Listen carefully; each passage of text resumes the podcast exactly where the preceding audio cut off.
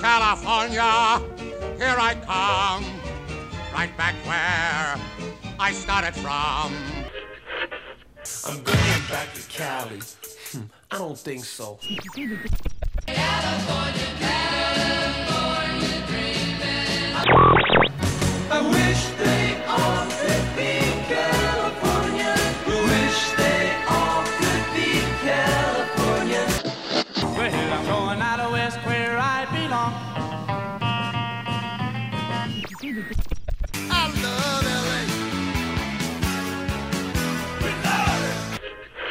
W W Radio, your information station. Hello, my friends, and welcome to the WDW Radio Show, your Walt Disney World information station. I am your host, Lou Mongello, and this is show number 230 for the week of July 10th, 2011.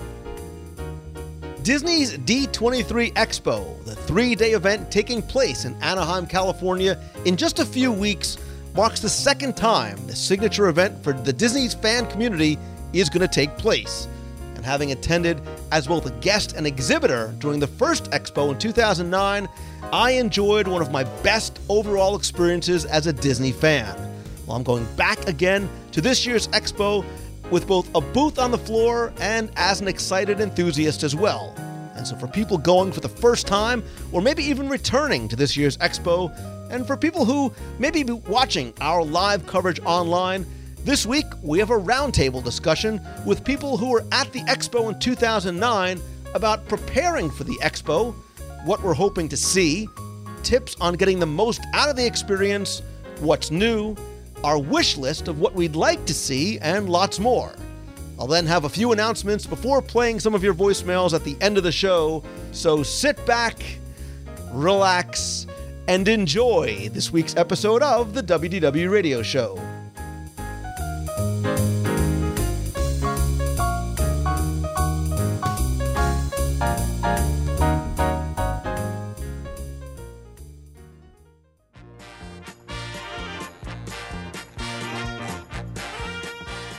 Be sure and visit the website at wdwradio.com for all of our back episodes, show notes, blog, discussion forums, videos, and lots more, including the WDW Radio store, where you can purchase my Walt Disney World trivia books and audio guides to Walt Disney World. Be sure and subscribe to the show in iTunes, and while you're there, download the free WDW Radio app and the all new Walt Disney World Trivia app with more than 750 multiple choice questions, descriptive answers, and hundreds of did you know facts and figures. Also be sure and join us live every Wednesday night at 7:30 p.m. Eastern for the WDW Newscast, live video broadcast and interactive chat. And you can also get together with other Disney fans at our Meets of the Month in Walt Disney World and other Disney events throughout the year. You can find out more over at DisneyMeets.com. And for more information, updates, and to follow along with everything that's going on, you can follow me over on Twitter. I am at Lou Mongello. And join the WDW Radio page at facebook.com slash WDW Radio.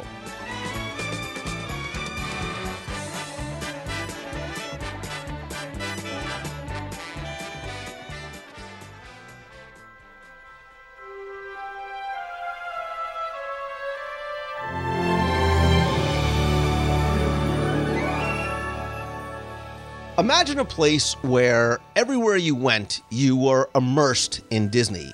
From pavilions to exhibits, in which every part of the Walt Disney Company was represented. It would include stories of the past, present, and future of the Disney Company, celebrity appearances, special screenings, never before seen exhibits, and lots of special presentations over a number of days and in an environment where you can share those experiences with family and friends and get to meet other Disney fans as well.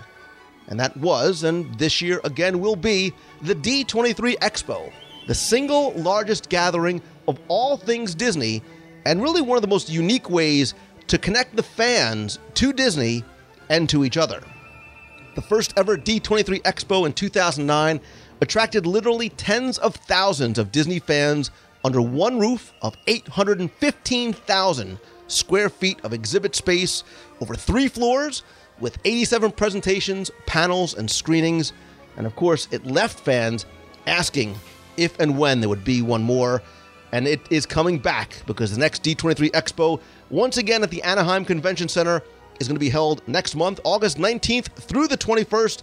And we will be there once again, both in the booth in the Collectors Forum and covering the entire event with quote unquote the box, as we're going to be live broadcasting as we did during the first expo for all three days. And you can catch our live coverage over at d23expolive.com.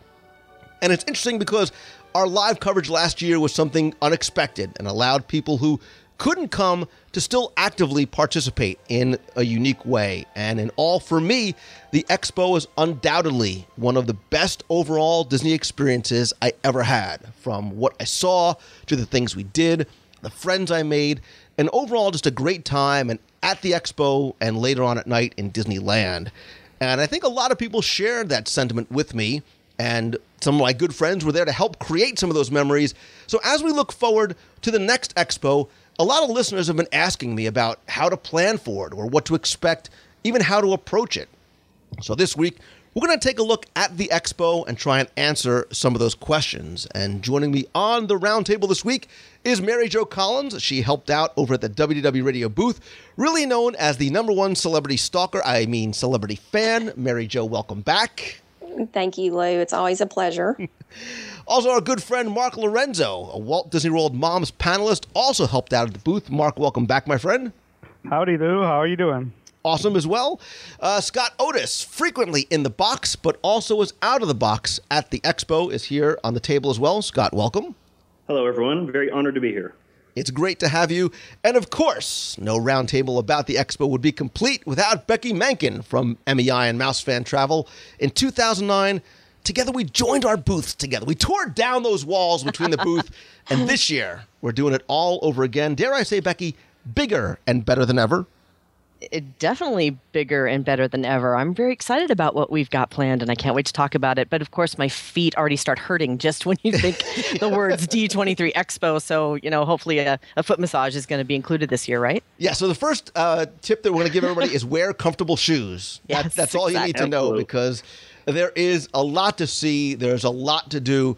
Um, and yes, there, there's going to be a lot of walking around it. You know, and, and you said sort of the operative word is excitement. I think we enjoyed and were so surprised with the first expo in 2009 and when they announced that it was coming back in 2011 especially over the last couple of months collectively we've all gotten so excited because we knew what a great time we've had they've been sort of doing little things like the destination d events in between and all sort of ramping up to this grand expo uh, this summer, uh, starting on August 19th. But I think the toughest part of the first expo, and I think probably a lot of the reasons why I'm getting the questions I have, is you didn't know what to expect because Disney had never done anything like this before. You know, the fan communities had done smaller events and meets and gatherings, but nothing sort of that came from the company as part of their first sort of diving into uh, creating this social community with uh, the creation of D23 earlier in the year.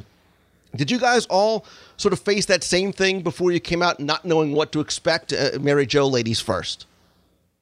Oh, absolutely. I mean, we just like this time. I mean, we're every day checking the D23 Expo uh, website. You know, checking to see if there's any new information and. Um, last time, really, the information trickled down very slowly, and, and similar this time as well. So, um, you know, it's just anticipating fun and um, all the great exhibits and pavilions that will be available. I mean, it's just it's mind blowing. Yeah, and it, it's so. Let me ask you: this, Did that trickling out of information in 2009, and again, we're sort of seeing that as we're recording now in 2011. Mark, do you find that trickling out of information to be sort of a fun tease, or do you just wish they would release it all already so you'd know what to expect when you get there? It kind it kind of is a tease, but um, when they do release it, it's like almost overwhelming because there was so much back to back, and a lot of times there was two or three things that I wanted to go to at the same time, and I ended up actually like once the schedule was finalized uh, in PDF form, I actually uh, printed it out, laminated it, and brought it with me so that I you know hopefully wouldn't miss anything. But I mean, you had to make some tough choices at times. to what you wanted to see because everything looked so amazing. Yeah, we're going to talk about that as sort of when you get there and, and what it was like in 2009. Scott, was it the same for you? Did you sort of, as the schedule was being released, starting to plan in your head or on paper, as it were, where you're going to go and what you're going to go see, or did you sort of just go in there and dive right in and then sort of wing it on the fly? Well, after I picked myself off the floor from being so overwhelmed, yeah, I brushed myself off. I took a good look at the schedule and I just winged it. So it was pretty tough, but uh, so many exciting things all all happening at once. So yeah, I was very excited. Yeah, and Becky, you and I had sort of a, a, a unique perspective on this because I was attending both as a fan and then collectively we were attending as exhibitors. We both had a booth, and again, we did really tear down the wall in between our two booths and created one large booth out of it. So we attended both as Disney fans and as exhibitors. And the, the schedule being trickled out and not knowing how many people were coming, a lot of those things made it tough for us to sort of know how to prepare. So says the man that shipped back thousands and thousands of boxes at the end of the yeah, expo. It- it was definitely a challenge because, as you said, we had no idea what this D23 Expo was going to be. Was it going to be a trade show floor where people just walked around in you know, a lot of the typical exhibits that you see, or was it going to be mixed up, or uh, what type of schedule was going to be attached? And so I had to go into it in 2009, figuring that I was going to be anchored to the booth pretty much and being able to go out and see things as they came up. So I didn't really look at the schedule because I didn't want to get myself all excited and find out that I couldn't go, which is kind of what happened. but it's um, it was definitely a challenge trying to be there as a Disney fan and enjoy everything going on, plus also be an exhibitor as well because it was just so much activity. So anybody really feel free to jump in. Was there did you sort of go in with expectations of 2009 and as I think about this for 2011 that were different so you sort of expected things to be a certain way and then we were surprised when you got there, even having the schedule in hand uh, before you got there? Yeah, I, I think the big thing for me was the number of people there, um, the lines that formed for all the diff- uh, a lot of the different panels became kind of overwhelming. Um, basically, another added challenge was to try to, uh, you know, you had picked and choose chose uh, which ones you were going to see, and then you then there were lines that you may or may not have gotten into the one that you wanted. So there was that issue that I did not uh, expect. The, the time management issue seemed to be the biggest challenge for people, again, because of either lines. I know some of the exhibits, uh, some of the presentations started late, ended early, ended late, whatever it might be. So your time management uh, definitely became an issue. Anybody else sort of, uh, other than that, when you got there, was different maybe than what you had expected?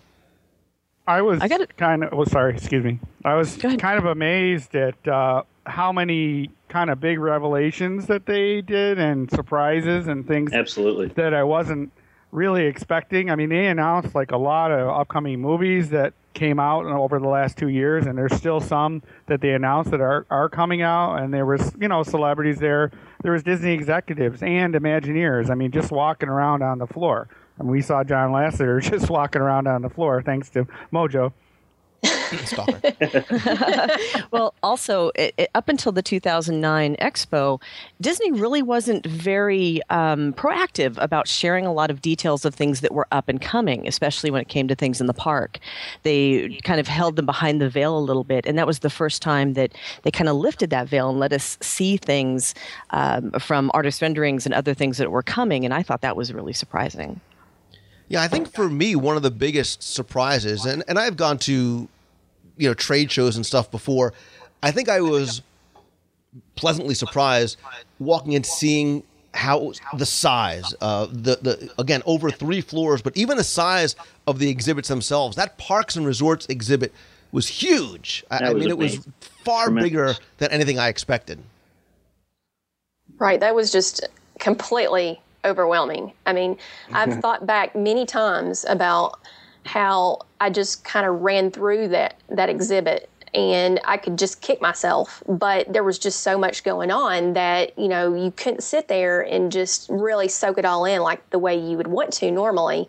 Um, you know, like you always say, to slow down and um, enjoy all the details. And it just wasn't possible. But there were Imagineers just, you know, by the boatloads in the Parks and Resort uh, Pavilion that you could just freely talk to about what they'd been working on. It was just, it, it's mind blowing.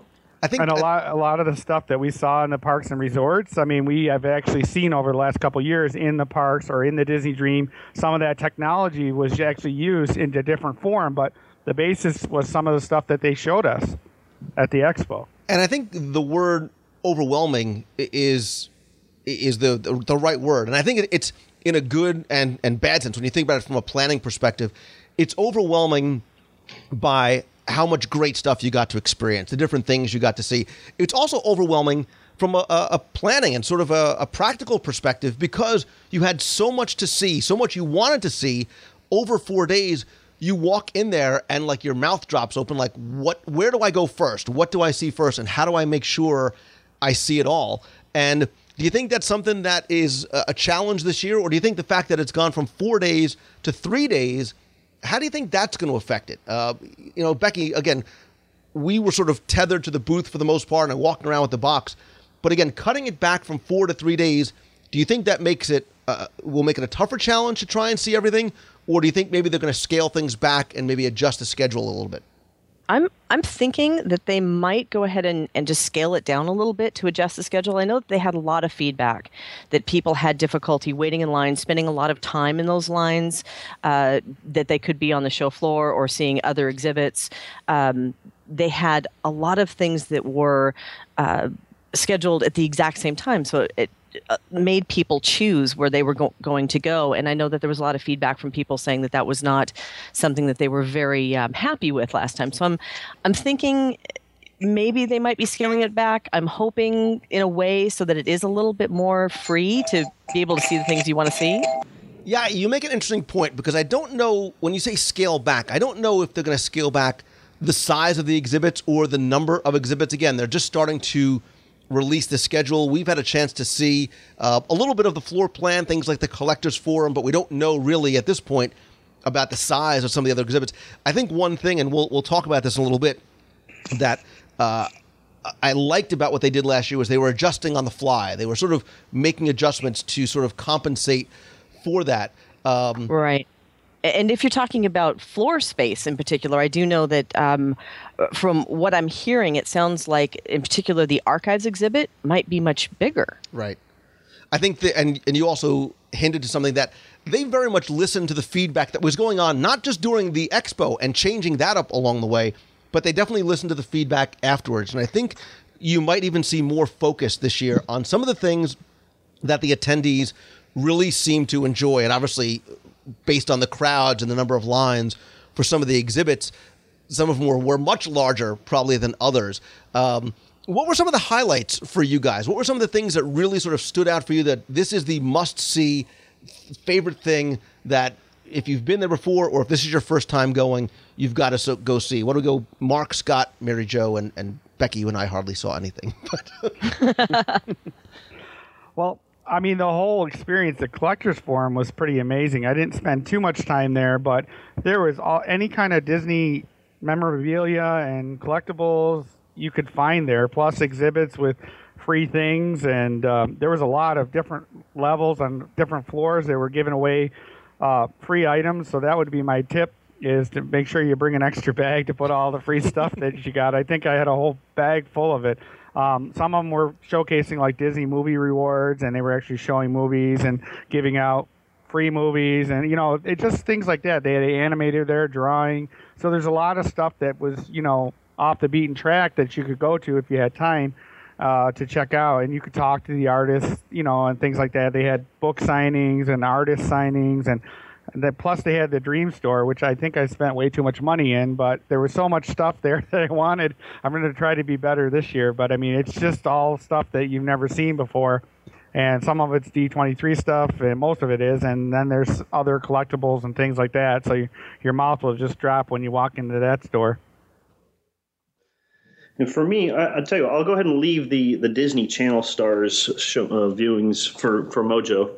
But for me, the number one thing was certainly the WDW radio show.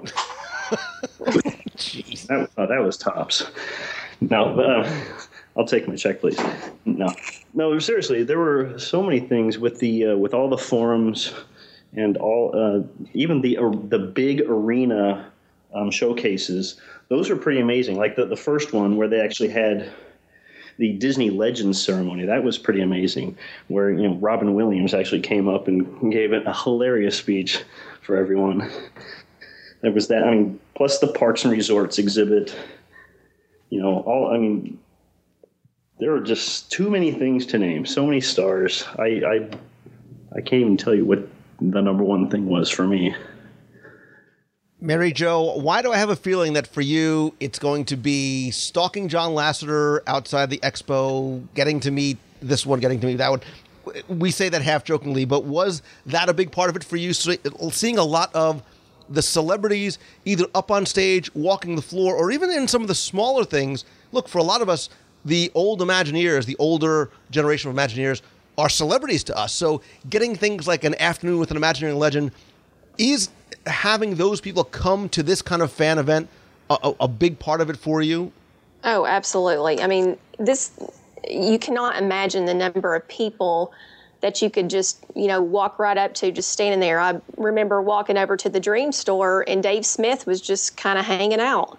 And I was like, oh, hey, hey, hey, uh, could you stand right there and let me go get my book right quick so you can sign it? and he just looked at me like, um, crazy fan. But anyway, um, yeah, I mean, just opportunities to, to walk around and see these people just kind of milling around themselves. I mean, it, you know, Jason Surrell came by the booth the first day and he's just walking around with the copy in his hand. So I think they're, uh, they're kind of amazed by the exhibition as well, and that makes it a lot of fun.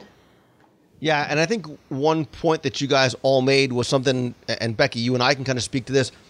I really appreciated the fact, and I like the fact that this was not just a Disney sponsored trade show. It was not sort of a Disney exhibit of Disney partners and Disney licenses and aspects of the company, but they did really invite the fans to be in there in the collectors forum and show off and share and yeah, even sell or trade or whatever it is their ware. So the collectors forum definitely was sort of that, you know, grassroots kind of thing where people could come up and meet one another and gave us a, an opportunity to be a part of this.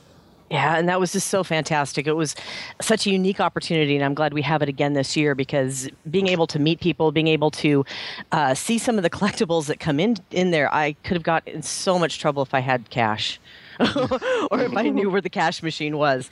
But another thing that I really enjoyed about the floor was all of the opportunity to be interactive. Like, uh, remember the the volunteers projects that they had mm-hmm. going that you built. Um, things together. And then, of course, they had the entire setup from the Alice in Wonderland Tea Party where you could interact with the characters. So there was a lot of opportunity, not just to see things and buy things and, and stock celebrities, but you could also really get involved with a lot of the things that we love so much about Disney. I yeah. doubt Lou remembers anything about the Alice in Wonderland Tea Party, though. I uh, I actually do, and and that is well. I hesitated bringing that up actually. For the reason that you guys think, but I agree. It was, and for those who maybe weren't there who didn't see it, uh, to promote the Alice, the Tim Burton Alice in Wonderland film, they had a large, basically set constructed with a giant tea party going on, a fake tea party, but there were cupcakes and tea parties and Alice was there, and the Mad Hatter was there, and the Red Queen was there. And it was all in a very unscripted, interactive kind of setup where people could walk by and just sit down and sort of talk with and interact with the characters as if they were right there in the film. And yeah, we had a lot of fun with them, especially with the box. And okay, maybe I spent a little bit too much time with the Red Queen, but notwithstanding that, a lot of people went over, and it was great because it wasn't a. You're right. They weren't trying to sell anything. They weren't trying to do anything. It was just sort of that fun, interactive experience, Becky, that you were talking about. Yeah, and that was all over the place because, of course, we had the uh, the exhibit with WALL-E that you could go in and see him, and it it was just so refreshing to be able to uh, enjoy the parks and the Disney aspect with not just the the that you get in the parks themselves, but the movies and the characters. And remember it was amazing how people would see it on the first day. You were talking about what you didn't expect. People were watching it through the box, and people on the second day actually flew in to come see it once they saw what it was all about. So I, I thought that that really spoke to um, what they were the the unique uh, offerings that they had at the event. Yeah, and, and I want to sort of hit on that later on and sort of how I think a lot of people maybe didn't come the first year because they didn't know what it was. They didn't know what to expect, and it was a Mm-hmm. very interesting sort of just from a, a, a social media aspect, the power of that medium to connect people to the experience. So much so that yes, they watched on Thursday and flew in on Friday because they wanted to be a part of that, which I, I thought was just kind of spoke volumes about um, being able to connect them to that. I, I will tell you that for me, a couple of the highlights, um, sort of in, in a general sense, was yeah, the, the Parks and Resorts Pavilion, having the artwork there and the the models, the imagining models that they use for things like Cars Land and the new lands at Hong Kong Disneyland and Aulani, the technology demonstrations that were there.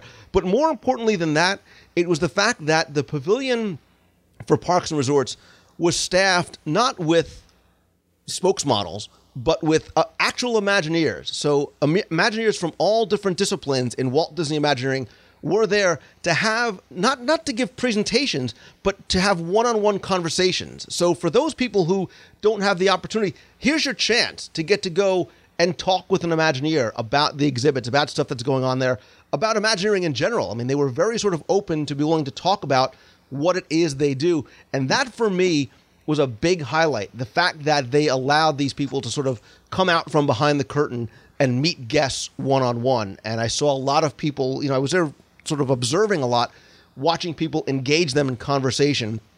And that to me was really great to see. Now, on the other hand, to be able to see very close up, because they weren't sort of in a 4,000 seat arena, those first generation of Imagineers, those legendary Imagineers, Marty Sklar, X Atencio, Alice Davis, Blaine Gibson, Bob Gurr, Don Iwerks. I mean, that's sort of a who's who of the we worked with Walt Imagineering lineup. And to be able to give them an opportunity to come out and meet us, that because that really was kind of the first time before we started seeing him at things like the Destination D exhibits and answer questions and whatnot.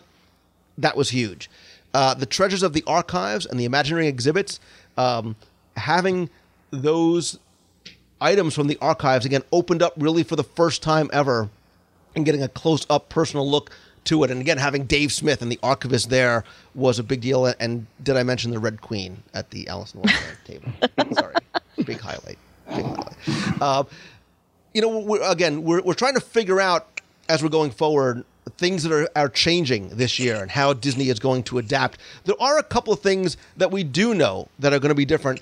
And even before you walk into the expo, they changed the ticketing options. Uh, again, there were always discounts available for D23 members. It's sort of a, a privilege of membership in D23. But they also introduced something new this year. And, and part of the reason why I wanted to have a few of you guys on was because you did participate in these new sort of upper tier ticket options. They've got two different levels a sorcerer level and a premier level. And what I'd love for you guys to go, I know one of you has a sorcerer. I believe Becky, you have a premiere, and Mary Jo, you have a premiere? Yes, sir. All right. So, uh, Mary Jo, tell us about what the premiere level was, what it gives you, what it costs, uh, because it is important, and why you got it. Well, um, it first of all, it was five hundred dollars, and after you know spending some time in the lines that, like Scott was alluding to last time, I really felt like um, one of the high points of this ticket was to have um, designated seating in the arena for all the arena presentations, and I'm sorry, but you know, Disney Legends and the Walt Disney Studios, those presentations were some of the highlights of my life. I mean, it was just phenomenal. So to have a particular seat up front that I know that I'll be able to sit in, I, it was it's going to be worth it. I just know it will be. Um, some of the other things that came with the ticket, um, I believe there is a, a reception area that we can go to and hang out with maybe refreshments. I'm not sure. Um, I believe there's some kind of little book or scrapbook or something they're going to give us.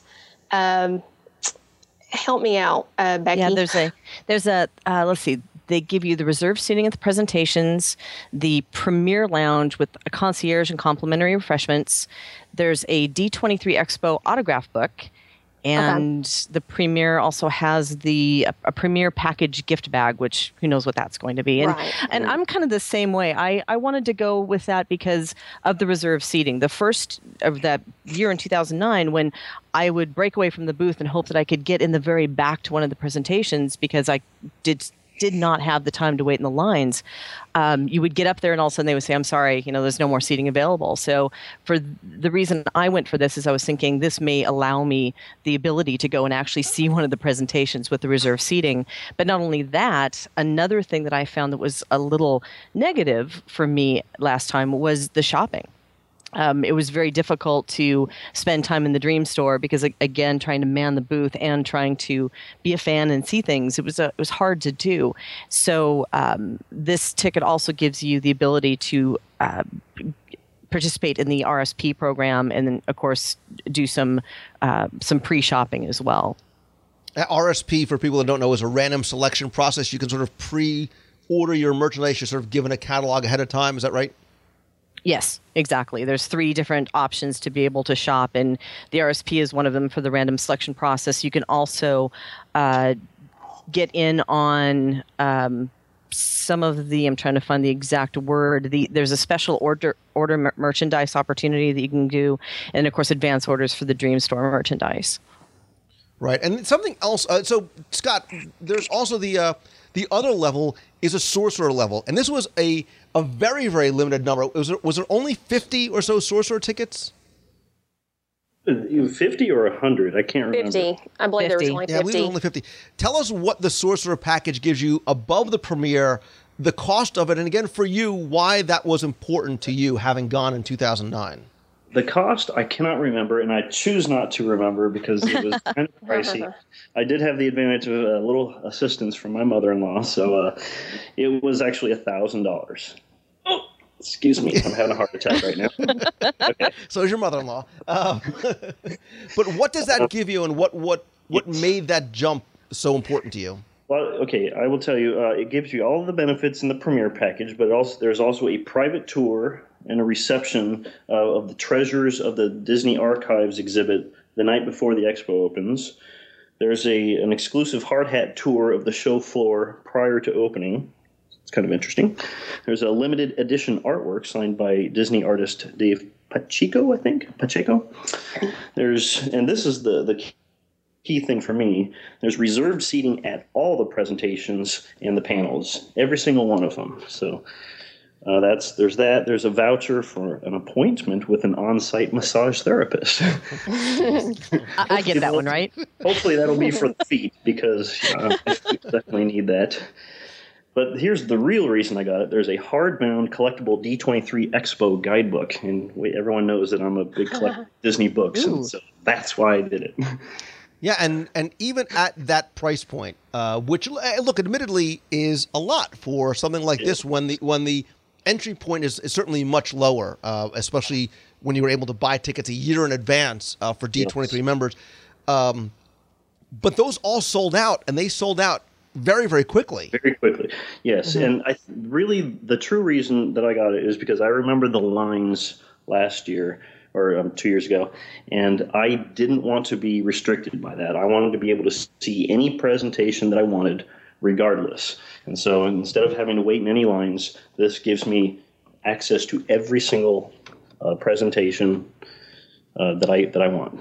So yeah, and, and I want to I want to talk about those lines a, a, little bit more. But two other things that um, are notable that are new this year is that uh, on the first day on Friday night from six to seven thirty, they're going to have the Ultimate Disney Trivia Tournament and they're going to crown the ultimate Disney trivia champion. Scott Otis, I, I assume that you are uh, you're interrupting because you are planning on jumping in on that.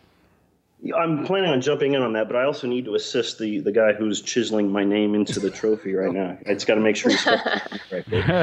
That listen, we saw sort of a, a, a preliminary round during Destination D in Walt Disney World. we did. There's some stiff competition out there because those Yeah, so guys When I saw know their that, I realized, yeah, I might be able to get one or two rounds in, but I will by no means compete And for by the. chiseling, maybe you mean writing it in pencil on removable tape. Um, but- the other thing um, that I thought was interesting, and we were talking about some of the perks that you have with those ticket options. I- I've also talked about the sense of community that I think Disney is trying to uh, do with these events, with the expo. They now have the D23 Charter Member Lounge. And if you are a charter member, if you join the the fan club in the first year, you have ex, uh, access to this charter lounge, so you can relax, you can mingle with other charter members. There are quote unquote special surprises from the Walt Disney Archives. Uh, you know, maybe quote unquote finally for some people, it's a perk for being a, an original member of the club. Obviously, you cannot join now and be a charter member. Um, so as long as you have your current D23 membership card with charter member listed on it, you have access to this member lounge. And I don't look at this as an exclusionary type of thing. I think of it as more of an inclusionary type of thing for those people who jumped on board and were D23 charter members. Do you guys like this idea at all, sort of having this special lounge? I think it's great. I think it's great. Were you I all, li- I were you like all it. D23 charter members? Yes, I'm a day, day one member. I'm a day one member. Woo. So I. you too. Ditto. um, so yeah, interesting that they uh, that they added that this year. Um, you know, one thing I, I wanted to, and, and uh, throughout this conversation, I'm going to throw in some of these questions that I've gotten from listeners. Uh, we're talking about a lot of these different things, and all the different sort of aspects of the company are represented. And I think last year we saw almost on a day-to-day basis different crowds coming in you know when the disney channel stars were there you had a much younger teen tween crowd coming in uh, there was a different type of crowd for the archives and the imagineers one question i get a lot is who does the expo appeal to? You know is it only for the hardcore fans? Is it only for disneyland fans because it's in anaheim? Uh, i think actually both uh, north american parks are represented well. Is it for families? You know can or should people bring their kids? Now you know, Mary Jo, uh, Mark, and I, we all have kids. Although we're not bringing them with us, would you or could you bring your families to the expo? I think absolutely. I mean, there's opportunities for all ages. Um, now, whether they would be able to handle it for three days straight, that may be another thing. But I'd say, you know, for two or three hours a day, I think even like a five year old would enjoy it. There was lots of exhibits on the show floor. The Consumer Products Pavilion had a lot of things that were geared toward children that I think they would have completely been immersed in. Um, now, like you mentioned, the Disney Channel presentation this year, Shake It Up, will be there, the cast of that show. And, you know, it's more of an appeal to maybe like seven to 12. Um, so, yes, certainly my kids would certainly and would enjoy that if I were to take them. Right. And so, Mark, where do you think that entry point is? I mean, is a five year old going to enjoy being there all day long? Is there something that a five, six, maybe seven year old would get out of it? Or do you think that sort of entry point for them to really enjoy the expo as opposed to being there in a stroller? Um, not that a five year old is in a stroller, but you know what I'm talking about. Where Where's that sort of threshold for you? Well, I think there's something there for everyone, but I mean, like Mary Jo said, it's the amount of time. I mean, there was kids' activities; they were coloring and making crafts and stuff like that. So if you came like with a spouse or significant other that maybe could take the kids to Disneyland, you know, and you were more into going to the seminars and stuff like that, I think the seminars would be boring for you know younger kids, younger than teenagers that weren't into Disney. But I think the real cutoff point is the tweens and then teenagers they would just went nuts over the disney channel stars and the radio disney and right. you know they would be there all day just listening and playing dancing you know there was Right. a lot of stuff for that them to do that age Yeah, i'm and- not and- ready to bring my son yet but uh, you know, because he asked me to come this year, and I'm like, well, you know, I think he would, he wouldn't be able to keep up with me, and he wouldn't like to go to seminars. So and I couldn't really let him go off to Disneyland on himself by himself. So Right, and I think that's an important point that I want to make for people who are coming for the first time. And this is not a bad thing, but it is a long, long, long Yes. day and night. Uh, the show floor probably opens maybe what around uh, nine o'clock or so. We'll say maybe nine a.m. But it goes most evenings until the evening. So as of right now, with the schedule that we see, uh, on Friday there's the Ultimate Disney Trivia Tournament, which goes till 7:30. Uh, the next night, the D23 Expo live auction goes until 9:30. We don't know uh, on Sunday how late that's going to go. Right now, the Disney Channel stuff is going till four o'clock. That's sort of the only schedule we have. But it is a long, long day And with yeah a lot of standing and a lot of walking. Last time they actually opened the, the show floor up one hour early for D23 members, if you may remember that. Right, right. So there are things going on expo wise until at least you're seeing 9:30 at night, and then oh by the way, it just happens to be right next door to Disneyland in case you're looking for something. And I mean, look, we did that a couple of nights, and I think I almost fell asleep at the t- at the where were we? The Blue Bayou or uh, Yeah. Look, I'm going to be honest with you. The entire four days last time during the the exhibits from 8 a.m. till 5 p.m. On any of the four days, I did not take care of myself very well because there was so much. I never took time to have lunch. So if that's possible for me, you know, that's certainly possible for anyone else. Yeah, that's that's kind of what I would give to people is make sure you eat. I mean, because you're so involved in everything, you forget about it. Sometimes it would be two or three o'clock, and you realize that you'd eaten breakfast at six and you hadn't eaten anything. You know, See, that's- because it was And that's exactly why I was hoping that they'd scale something back a little bit, just so that you do have a few minutes to sit down, have some water. I think they must be scaling it down for, for that reason. Another thing is that uh, as great as it was last time, and as much feedback and you know amazing things that were going live, and everybody was excited about that. I think all a lot of people who didn't attend the last one are kind of excited about this one and are now going to show up uh, based on hearing what what was Yeah, and just going to that uh, topic of, of food, there are a number of concession stands there uh, throughout the show floor that serve a variety of different type of food. Um, there's obviously no you know table service restaurant there, but there are places to eat along the way. And yeah, that's a really good point. You need to sort of fuel yourself because otherwise you're going to be exhausted by the time the afternoon comes around. And I was. And the other the other thing is there was long lines for the food that was there too. So I mean, you almost had to time it when there wa- you know when everybody wasn't going to eat too. Yeah, a- and obviously, you know, time management seems to be the key. So the as fast as Disney releases its schedule and we get really uh, an hour by hour listing of what's going on, it is a good idea to look ahead of time, even if it's the night before, and sort of try and map out your day. And again, even if it means keeping a granola bar in your pocket or your backpack, uh, Right. which you should bring, because you're right, there is going to be a lot of stuff you're going to take with you home. And so I think it's pretty obvious based on what we said. But for those folks who attended any of the two Destination Ds but didn't go to the last expo, you know, the Destination D, everything was happening in one room. And so it was very easy to see everything. The D23 Expo is completely different, that there are things going on in several different rooms all at once. And you will have to, you know, manage, pick and choose. Absolutely. you know, very- one other one other um, thing I wanted to mention, which was noticeably absent because of the timing from the first expo, but a lot of people are very very excited, and I think is actually going to bring in potentially, even if it's for the day. Um, obviously, Disney acquired Marvel Comics um, Oh, yeah. around the time of the first expo. Uh, they are going to have a presence. There's going to be a presentation on Sunday, I believe, in the arena about the evolution of Marvel going back to 1939.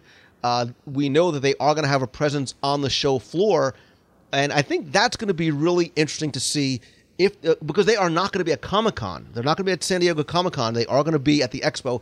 Is that potentially going to bring in a new series of Disney slash Marvel fans, comic book fans? How is that going to affect it, and what uh, what is Marvel's presence going to be there? I think it very well might. You know, there is a pretty, you know, there's an arena presentation, as you mentioned, from 10 to 11:30 on the Sunday. that will be talking all about that. And so, yeah, that's that's something that's going to be new, and they they certainly have quite a fan base. So it certainly could uh, impact the the type of fan that might show up to that.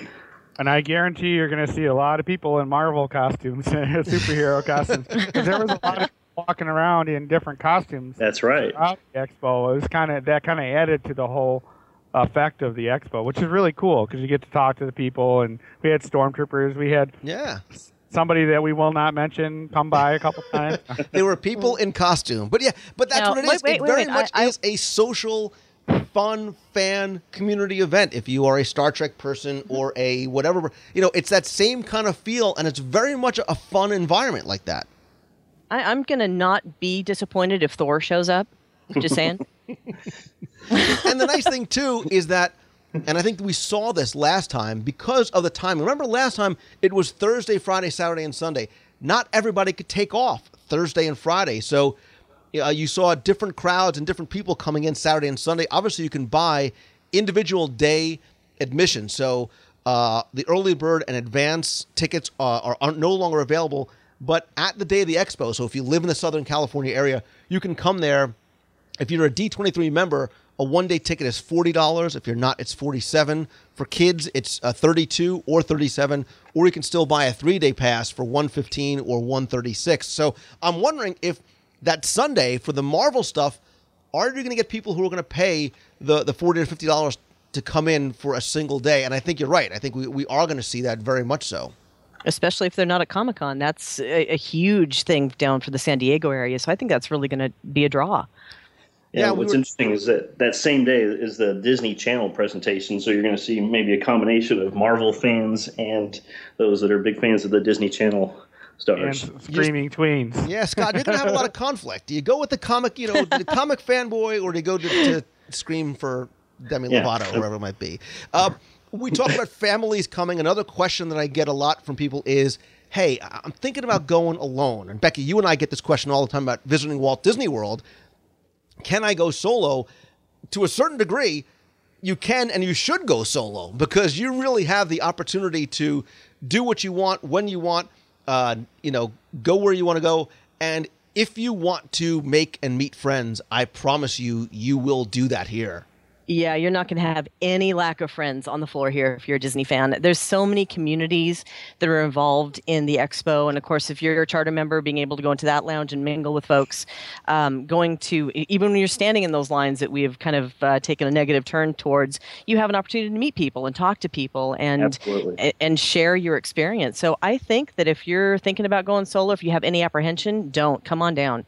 It really will give a, a great opportunity for you to meet people. Plus, there will be a lot of people that will be at the WDW Radio slash MEI Mouse Fan Travel booth. That'll, that you can. That's- Absolutely. And that was like a like Party Central, if you may recall. yeah and, And and we, knows- sh- we should talk about that we should talk about our presence at the expo because again I had such a great time both as an attendee as as an as an exhibitor in the collectors forum. And again, this collectors forum gives fans and those people who either have whether it's a website or a blog or a podcast or uh, maybe it's an animation store, whatever it might be, a chance to be a part of that and meet other people. And that's what we did. And last year, Becky, we, we took our booths and we joined them together. Uh, we are going to be back again this year. Um, we have a lot of things planned that, yes, are going to be bigger and better that we, you know, can't really, we don't want to really reveal yet. We can tell you that if you are going to be at the expo, we are going to give you reasons, plural, to uh-huh. come back throughout the event, not just every day, but probably multiple times during the day. And we're also adding our own level of interactivity to the booth. And I don't just mean for the free stuff or the hugs from Becky and all of, you know, the MEI booth ladies. Although those are reason enough to come over. It, it's going to be fun. We've got some pretty exciting things that, that we've got planned, and we're not going to talk too much about it there, Lou. Remember? You, I so frighten you when I start talking about I- things that we haven't do, revealed. Because I mean, remember in 2009 when I looked at our booths and there was that that wall between us, and when I said, "Just let's just take this out," you looked at me like I had 14 heads, right? I, and I, and I still do. I know. And so when we were talking about this booth experience, each time we have talked about it and done our planning, it ratchets up with more excitement. So, how many days do we have now between now and the and the expo? 39 days, 18 hours, 49 minutes, and 15 seconds. We have a lot of work to do, buddy. We do. Uh, but it's going to be exciting, and there's going to be all kinds of opportunities for people to to come and talk to us, and there'll be reasons and rewards. and yeah. it's and not just that. I mean, it's a great opportunity. You know, I keep talking about. You know, for me personally, the show is so such a one way conversation. This gives people a chance to come by. It gets gives me a chance to meet them and and people to meet each other. Um, I'm going to be there. Tim Foster from Celebrations is going to be there. So we really got a lot of cool stuff going on as well. We do have a lot of surprises in store that we will reveal as we start getting closer. But a Right. big aspect of it uh, for me was not just in and around the booth, but the box. And for those who uh, maybe new listeners to the show, uh, when I do live broadcasts, either every Wednesday night, uh, when I do the newscast, or from events, or from Walt Disney World, whatever it might be, uh, three years ago at one of the Disney events, we sort of accidentally coined the term the box people. You were sort of sitting there in the box of being the computer, and we would pick you up and walk you around the exhibit and that was a big part of what we did last year, not just for the people who were watching to be connected to it, but for us getting a chance to engage and interact with the Red Queen and the Disney Channel people and the Lego people and whoever else it might be and talk to them. Uh, we are definitely going to do it again this year, and sort of our home base online is going to be at d23expolive.com. That's where you'll be able to watch and chat real time with other Disney fans. Um, we're also going to ask you to start tweet out using the hashtag D23ExpoLive. Trust me, you'll be glad that you did. Um, Becky, can I tell them about the other little box? Can't- what- no. Come on. oh, really? Seriously? All right. Well, uh, only if you promise that we we hold that other thing because I don't got to be surprised. Now I don't even know what you're talking about anymore. um, there are we, we are going to uh, enhance the box people experience um, as well, and there's going to um, not only share what's going on. God, you're killing me.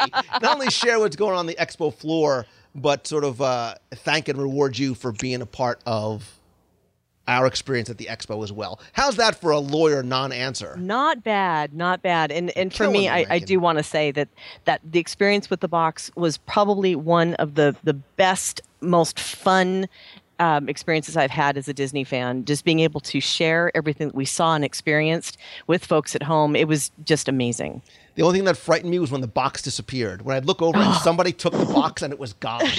and then we had no idea, so someone had to pull it up really quick somewhere to say, "Where's the box?"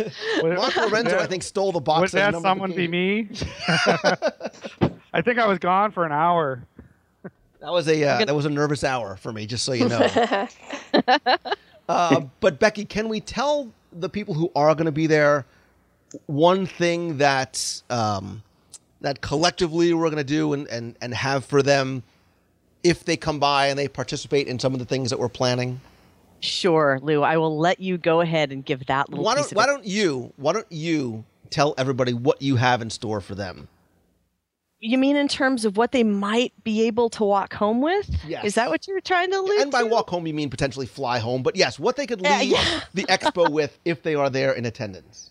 Well, this year we are kind of we got a little bit of a prize bag that we're starting to put together, and one of the the grand prizes that you'll have to come to the booth for details on how to get this, but we are going to give away a um, six night trip with tickets and dining to Disney World in a moderate resort. For some Sweet. lucky fan for up to four people. So, a six night Disney World vacation is Sweet. going to be up for grabs. Yeah, that um, and again, that trip is sponsored by MEI and Mouse Fan Travel. Scott, or stop making noises because you can't win it, especially since Yeah. you live half a mile from Walt Disney World. Yeah, and Uh, I got to put out there, my team can't. And, and by the way, I'm going to have a very a bunch of team members there as well. And no, guys, I know you're listening. You can't enter. So yeah, that and that is just one of the things. And uh, again, it, it's it's going to be a lot of fun. And uh, if you are there, please come by the collectors forum at least just to come by and say hi, even if you're not interested in winning the hugs from Becky and or the uh, six night trip to Walt Disney World. I thought you were gonna, you're doing the kissing booth, right, Lou?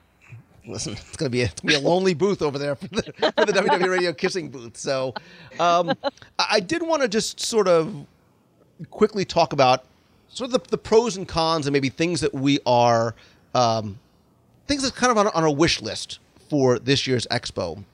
Uh, you know, I mentioned before, uh, for me, the ability to meet and speak with people from the Disney company, the, the parks and resorts, having the Imagineers there uh, was a big deal.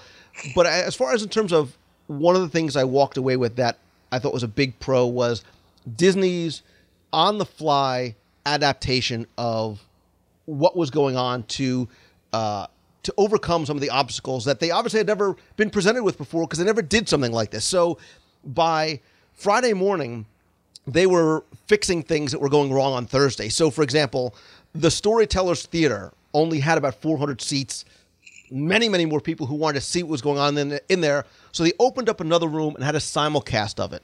So at least if you couldn't be there in person, you at least were able to watch live what was going on. And I think that was one of the biggest things that I came away with that was a pro. I'm, I'm certainly sure that they have learned from that and will adapt um, this year. And obviously that addresses one of the cons, which we all acknowledge was the lines. You know, the lines were very long, whether it was to the exhibits, the stores, uh, the theaters, whatever it might be, and hopefully maybe some of the overlap. Uh, the difficult, and again, being with the booth and the box, I didn't get to attend a lot of things, but there was a lot of overlap, and you were unfortunately made to choose.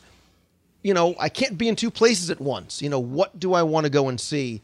Um, that may have been one of the things that they can address this year one of the cons and maybe even encore presentation so if it's something that look even if it's a presentation like with the imagineers and you can't go and they tape it and you want to go and just see the content they can have an encore presentation of that maybe later on in the day when there is a gap in the schedule so if i was to say i had a wish list for things this year i would certainly love to see more room for the presentations that Disney obviously sees are going to be the more popular uh, presentations, repeat screenings, repeat presentations, if at all practical. Obviously, you can't have the Imagineers give three of the exact same presentations uh, throughout the day. I love the theme park stuff. I'd love to see more from the theme parks.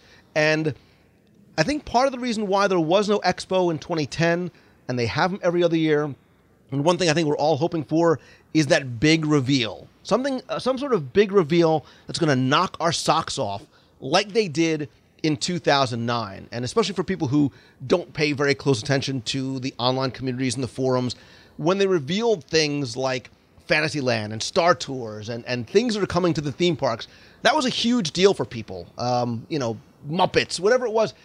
I, I hope and I expect that we're going to get that again. And I have a feeling that maybe we might get something that none of us have heard of before.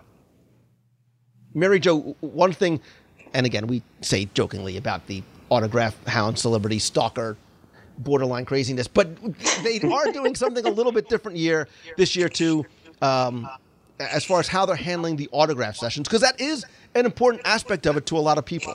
Yes, it is. Um, last time, I mean, they had it kind of broke up in different ways. I mean, there were individuals that were in the collector forum like Margaret Kerry and Eddie Carroll. I know I met both of them. God bless his soul.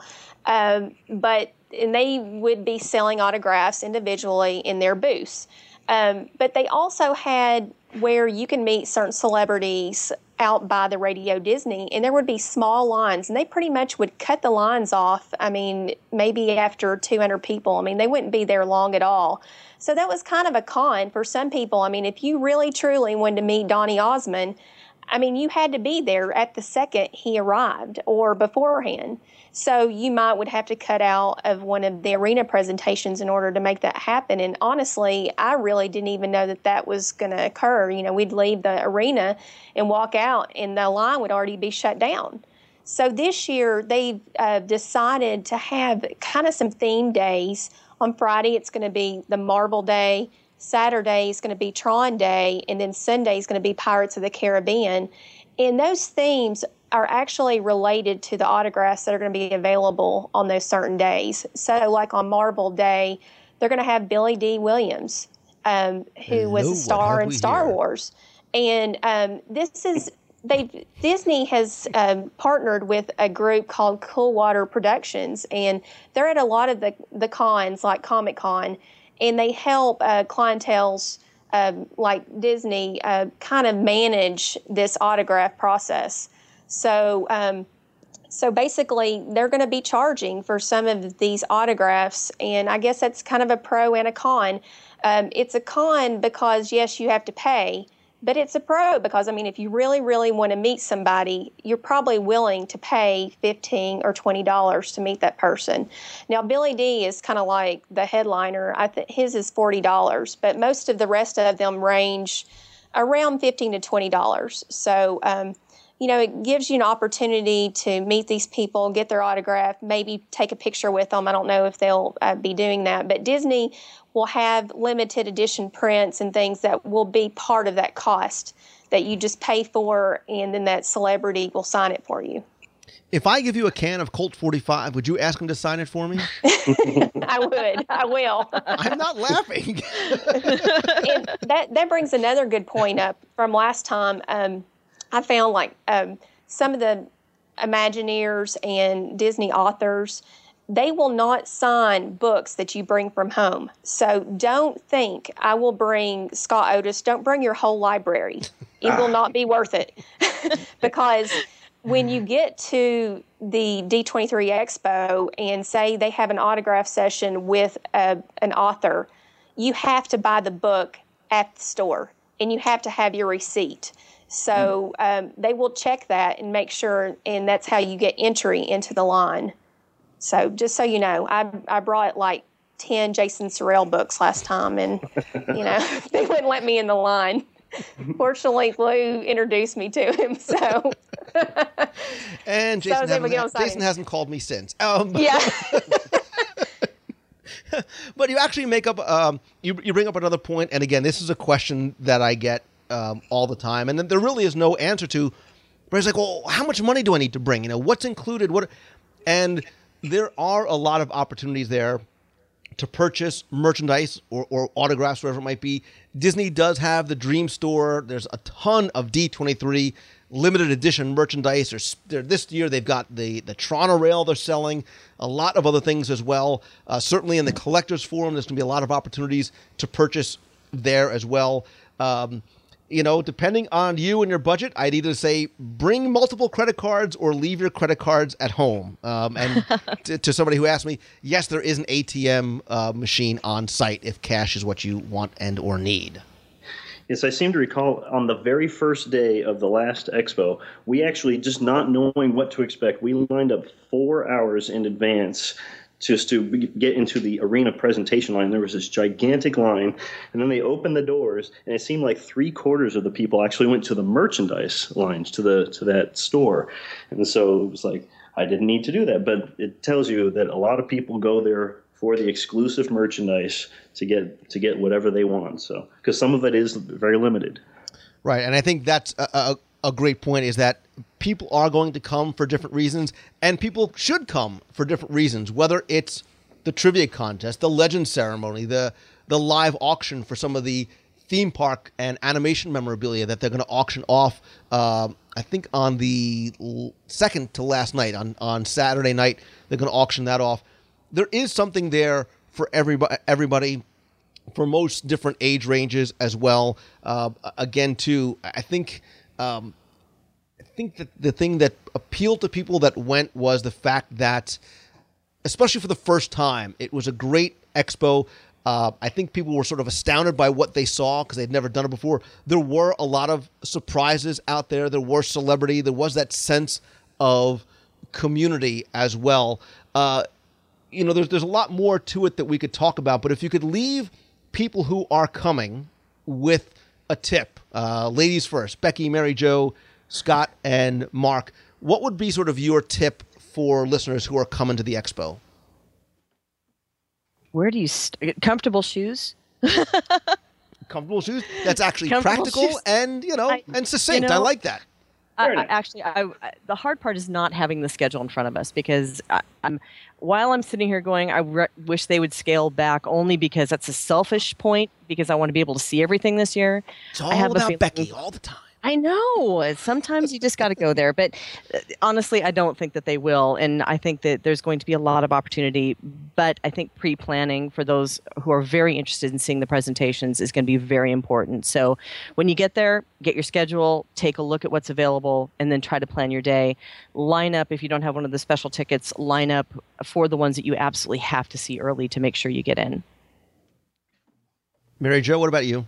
That was exactly what I was going to say. I was going to say that, you know, if you're a fan of like Jim Shore or Thomas Kinkade, someone like that, one of the artists uh, or one of the authors, just be ready, get your book ahead of time, uh, whatever it is that you have to purchase in the Dream Store, go get that and get in the line early. Be there, be prepared, and you'll be able to get that. But know also that you may have to give up some other presentation that's occurring upstairs at the same time.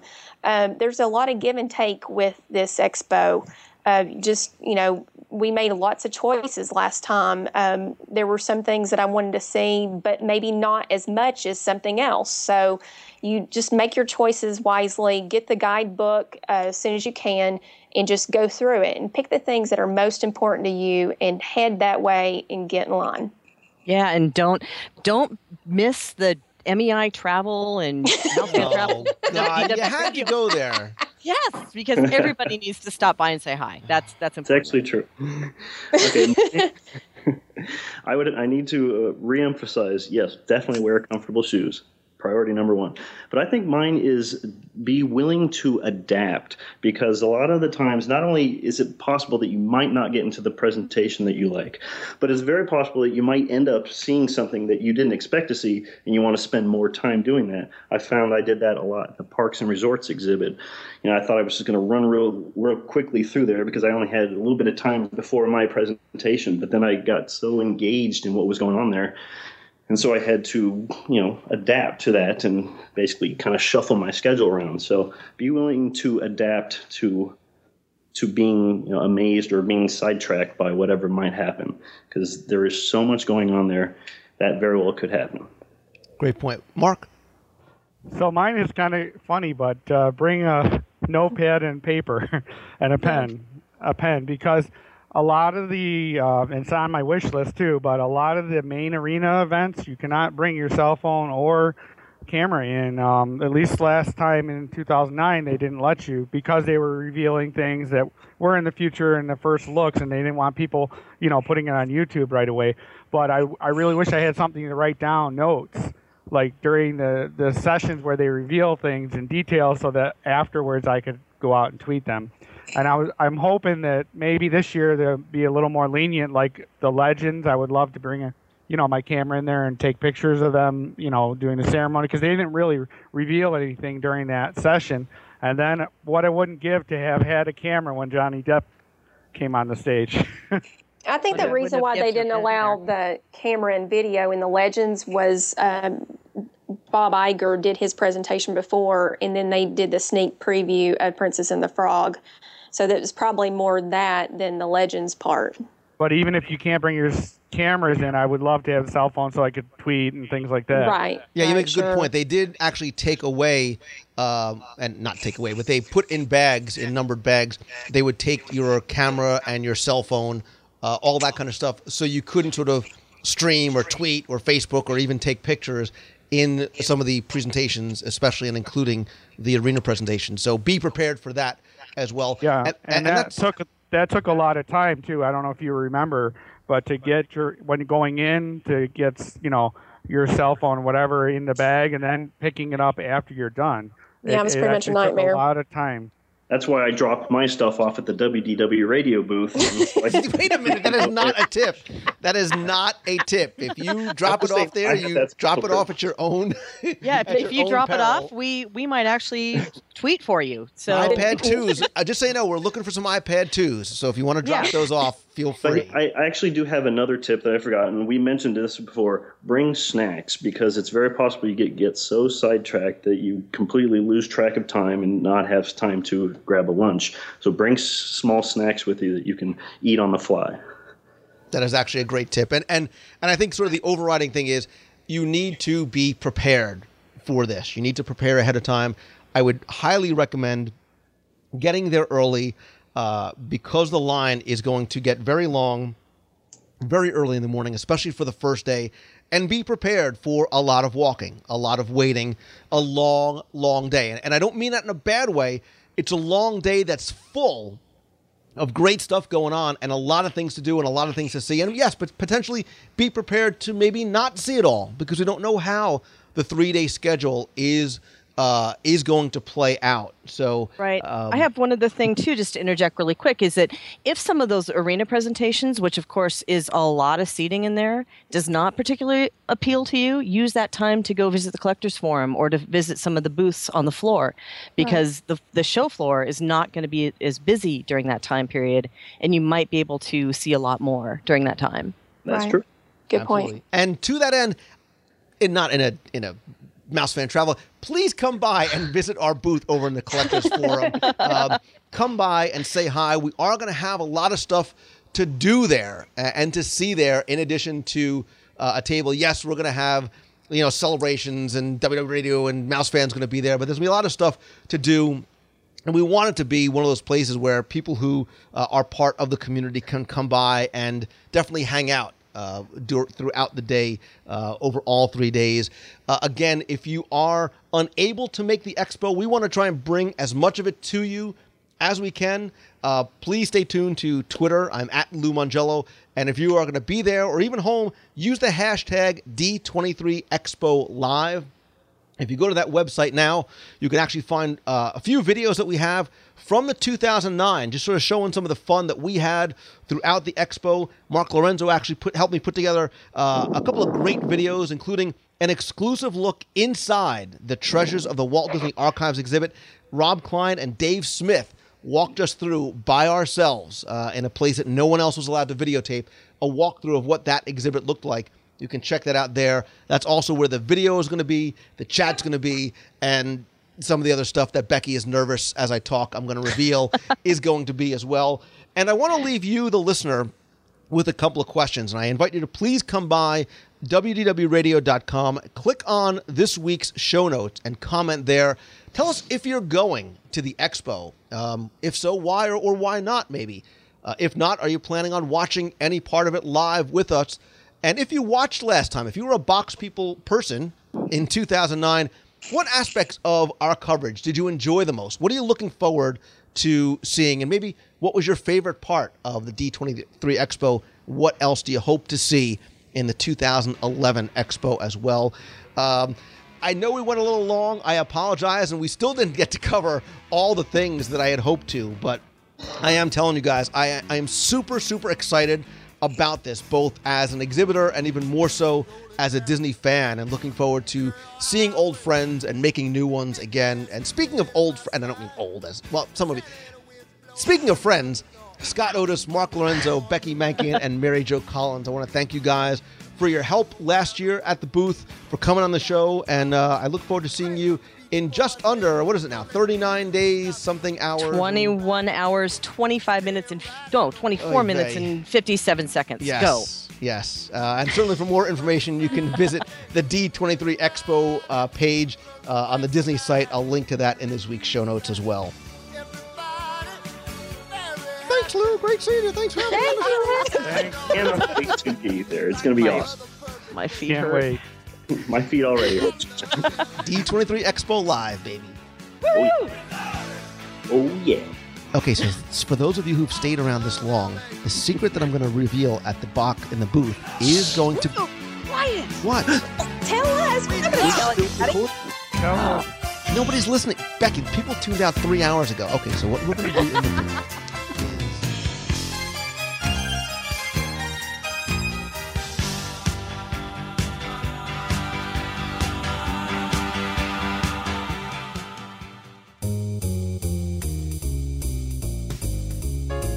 That's all the time we have for this week's show. Thanks again to all my guests for joining me on the roundtable.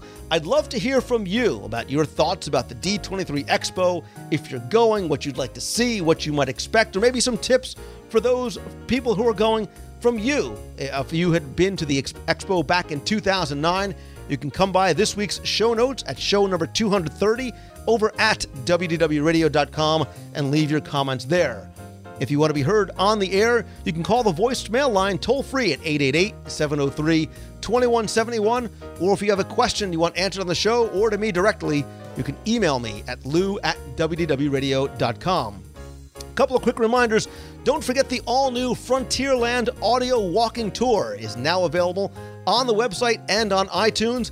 If you like the audio tour, please rate and review it over on iTunes. Again, you can download it directly from the WDW Radio store. You can also pre order the CD, which will be out uh, sometime later in September. While you're on the site, be sure and check out the blog for new content every day, new contests, including Our Homes Went Disney, lots more. There's also details on the blog and on last week's show about the new contest as well.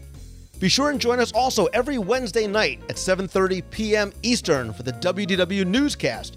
It's a live interactive discussion about Walt Disney World news. You can watch me live online and chat with us in the chat room. If you can't make the show live, that's okay. You can check out the show on the blog where you can keep the conversation going on our YouTube channel at youtube.com slash wdwradio. And I also put the audio only portion into the iTunes feed as well. We're also having a new contest we're looking for a new logo for the box people. And if you watch the live video broadcast, you are a box person. So we're having a logo contest going until Wednesday, February 27th, and the winner not only gets to design the official content, the official Box People logo, but wins a three-night stay at a moderate resort in Walt Disney World, thanks to our friends and sponsors over at MouseFanTravel.com. For more information, listen to the July 6th newscast. You can watch it on the blog or listen to it in iTunes. Speaking of Mouse Fan Travel, I want to thank them and all of our other sponsors. Mouse Fan Travel is my official and recommended travel provider. Look, if you're going to Walt Disney World, Disneyland, Adventures by Disney, any type of vacation, they offer you the best possible prices, the, all the available discounts, and most importantly, an amazing level of personal service that is their hallmark. Check them out over at mousefantravel.com. If you're visiting Walt Disney World, maybe you want your own pool, a little privacy, a spa, your own kitchen, a game room with pool table or video games, large screen TV, multiple master bedrooms, and lots more. Visit our friends over at allstarvacationhomes.com. And if you want to stay right in the heart of Walt Disney World, one of my favorite places to stay, not just because of the 17 world class restaurants like Blue Zoo and Shula's and the lounges and the heavenly beds and the Mandara Spa, but all the other Disney benefits and, of course, the great location located right by Disney's boardwalk in between Epcot and the studios, the Walt Disney World Swan and Dolphin. Great place to stay. Check them out over at swananddolphin.com. Be sure and visit DisneyMeets.com for more information about upcoming meets of the month in Walt Disney World, more information about the D23 Expo, and don't forget about the WDW Radio cruise aboard the Disney Dream. Cruise 2.0 is going to take place between November 4th and 8th, 2012, which is Jersey Week. For those in the Northeast, you can visit WDWRadioCruise.com for more information and to get a free, no obligation quote. Visit CelebrationsPress.com to subscribe and order back issues to Celebrations Magazine. And visit LouMongello.com to find out more about me, private tours of Walt Disney World, speaking opportunities, and lots more. That is going to do it for this week's show. So, as always, my friends, if you like the show, and I hope that you do, please help spread the word. Let others know about it. Tweet out that you're listening. Share the link on Facebook or on other Disney forums. And please come by, review the show, the free WDW Radio app, or the new Walt Disney World Trivia app over in iTunes. And remember, to start following your dream and pursue your passion, it's never too late to start. And once you do, always keep moving forward.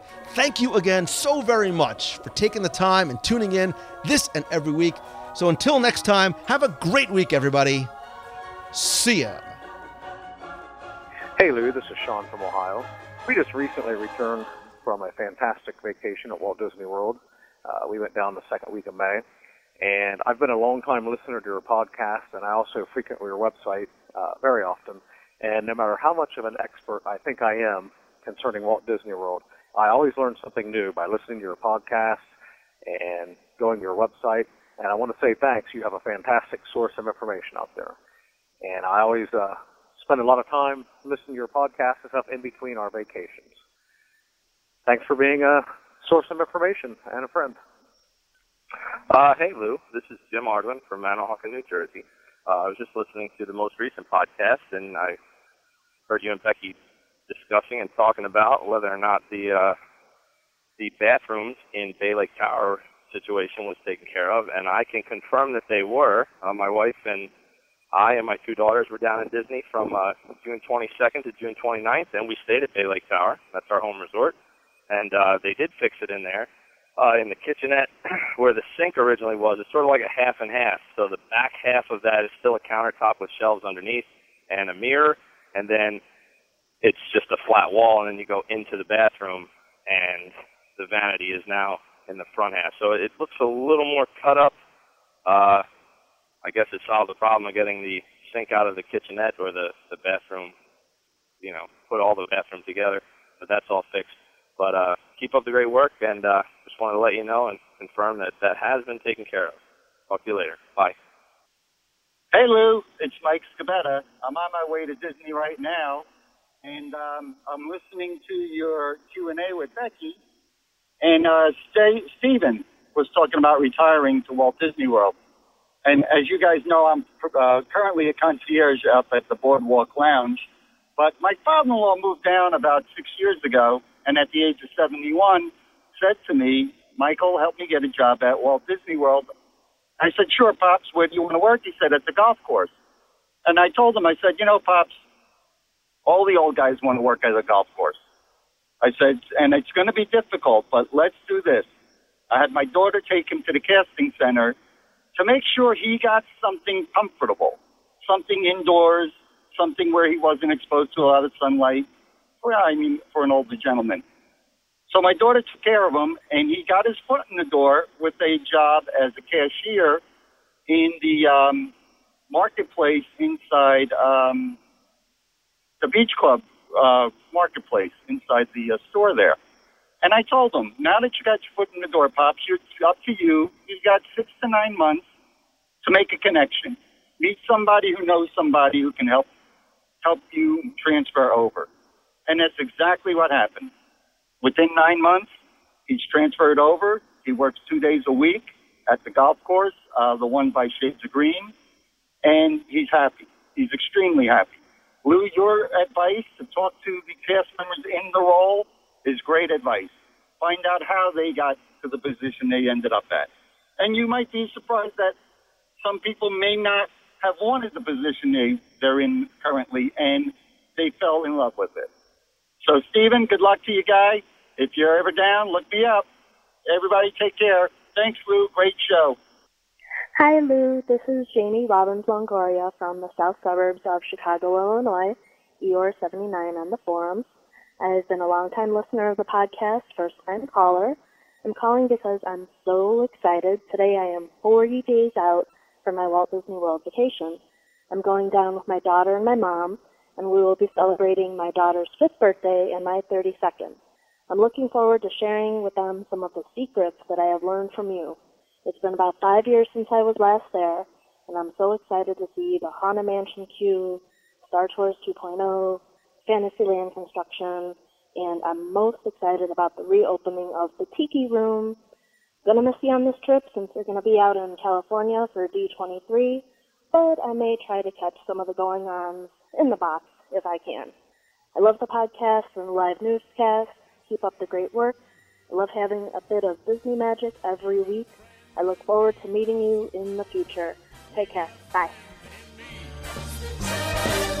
You've got a friend in me.